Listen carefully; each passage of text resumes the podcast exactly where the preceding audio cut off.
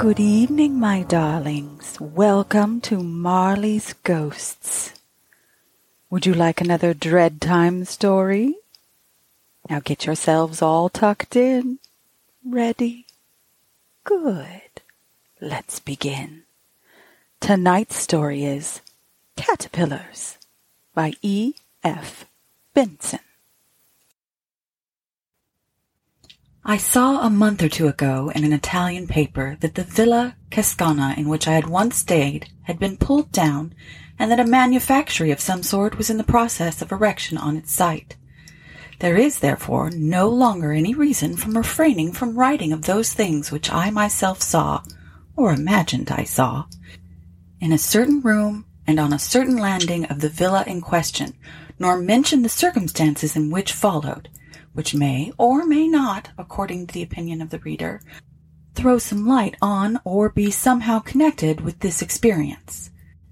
The Villa Cascana was in all ways, but one, a perfectly delightful house, yet if it were standing now, nothing in the world, I use that phrase in its literal sense, would induce me to set foot in it again, for I believe it to have been haunted in a very terrible and practical manner.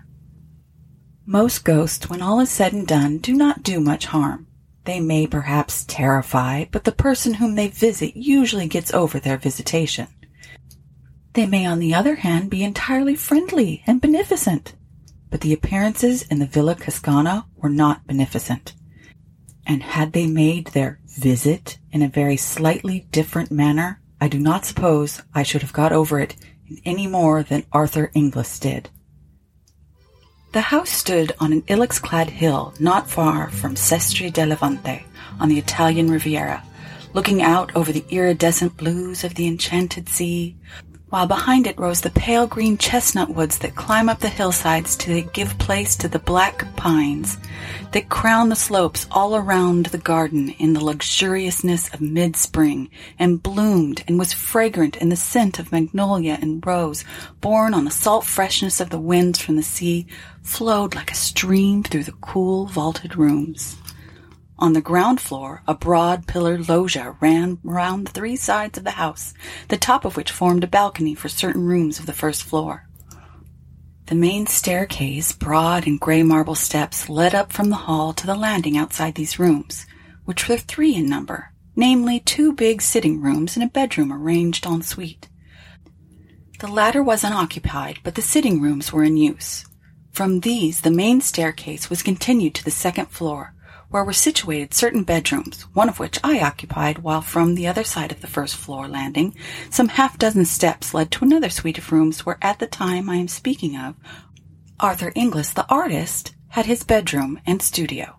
Thus the landing outside my bedroom on the top of the house commanded both the landing of the first floor and also the steps that led to the Inglis room. Jim Stanley and his wife, finally whose guest I was, occupied rooms in another wing of the house, where also the servant quarters were. I arrived just in time for lunch on a brilliant noon of midday.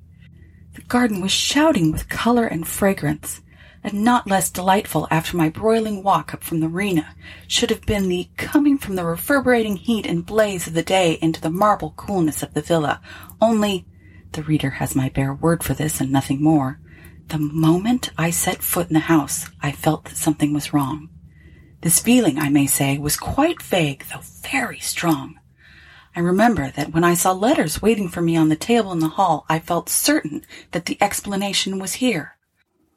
I found no such explanation of my premonition. My correspondence all reeked of prosperity. Yet this clear miscarriage of presentiment did not dissipate my uneasiness.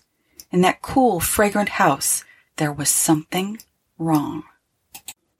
I'm at pains to mention this because to the general view it may explain that though I am, as a rule, so excellent a sleeper that the extinction of my light on getting into bed is apparently contemporaneous with being called on the following morning.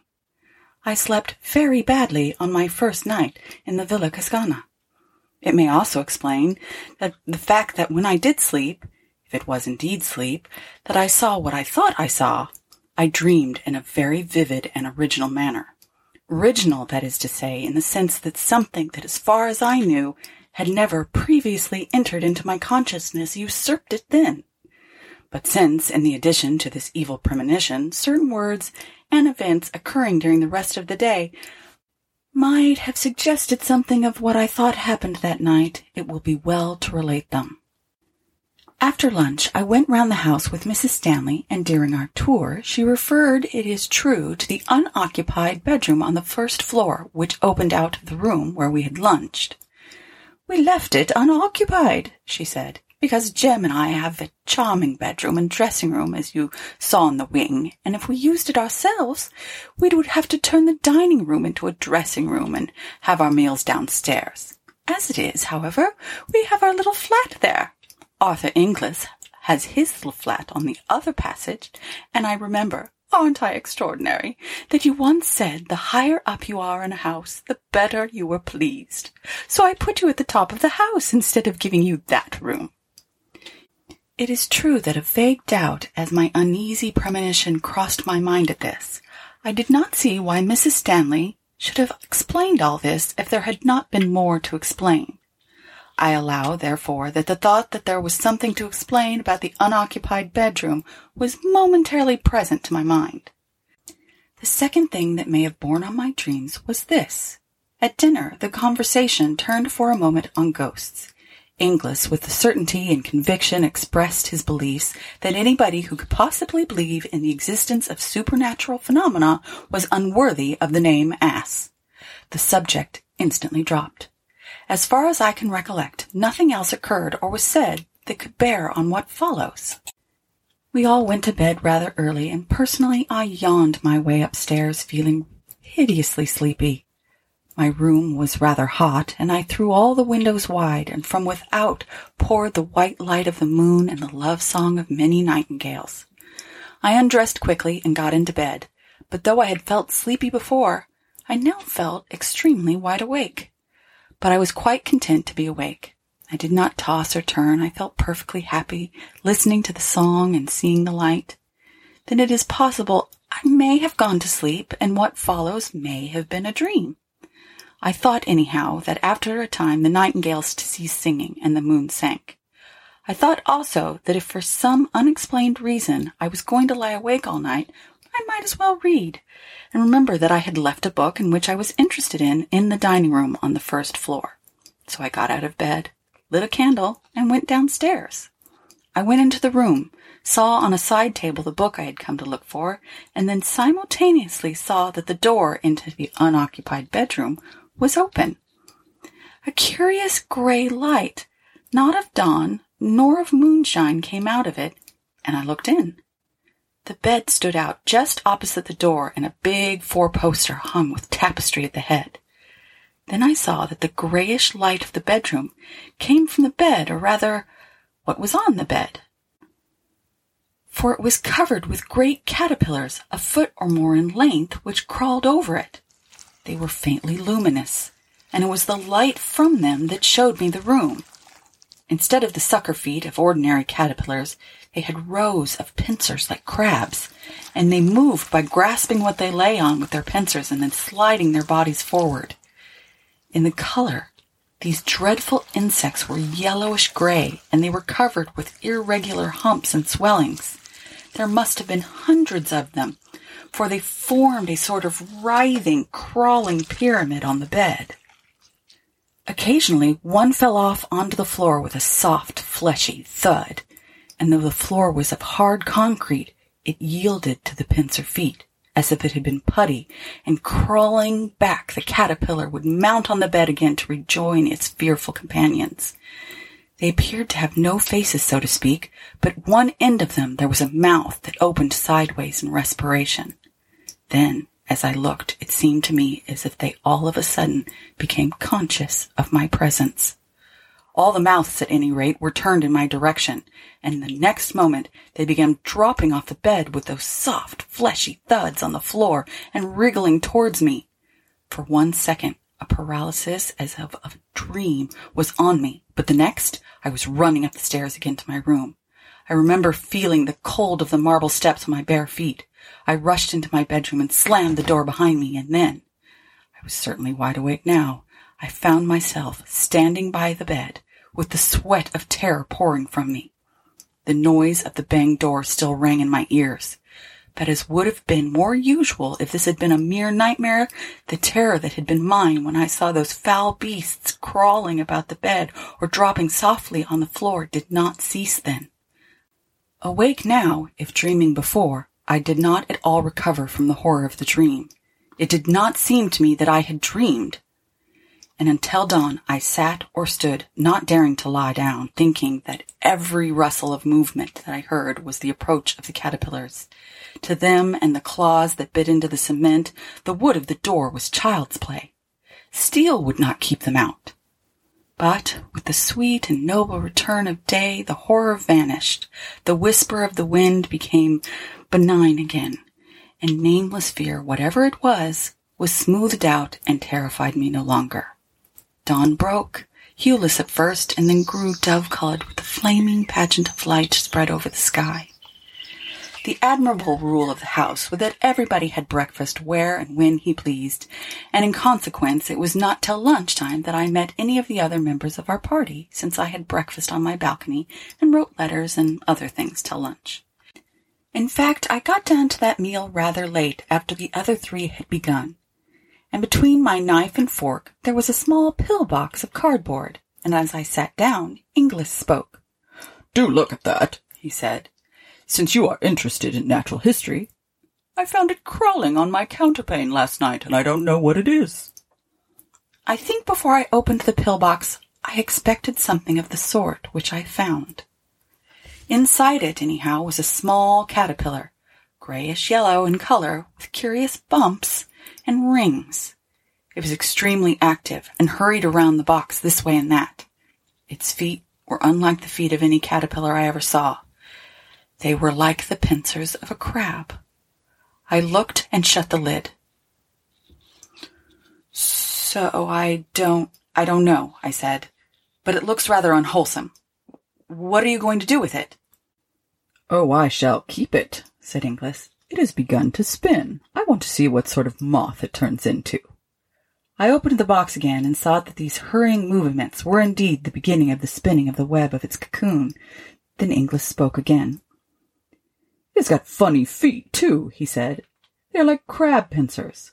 What's the Latin for crab? Oh, yes, cancer. So in case it is unique, let's christen it Cancer inglisensis. Then something happened in my brain, some momentary piecing together of all that I had seen or dreamed. Something in his words seemed to throw a light on it all and my own intense horror at the experience of the night before linked itself onto what he had just said. In effect, I took the box and threw it, caterpillar and all, out of the window. There was a gravel path just beyond, and beyond it a fountain playing into a basin. The box fell onto the middle of this. Inglis laughed. So the students of the occult don't like solid facts, he said. My poor caterpillars. Then talk went off again and at once on to other subjects, and I have only given in details as they happened these trivialities in order to be sure myself that I have recorded everything that could have borne on occult subjects or on the subjects of caterpillars. But at the moment when I threw the pillbox into the fountain, I lost my head as my only excuse. As is probably plain, the tenant of it was in miniature, exactly what I had seen crowded on the bed in the unoccupied room. And though this translation of those phantoms into flesh and blood, or whatever it is that the caterpillars are made of, ought perhaps to have relieved the horror of the night, as a matter of fact, it did nothing of the kind. It only made the crawling pyramid that covered the bed in the unoccupied room more hideously real. After lunch, we spent a lazy hour or two strolling about the garden or sitting in the loggia, and it must have been about four o'clock when Stanley and I started off to the bath down the path that led to the fountain into which I had thrown the pillbox. The water was shallow and clear, and at the bottom of it we saw its white remains. The water had disintegrated the cardboard, and it had become no more than a few strips and shreds of sodden paper.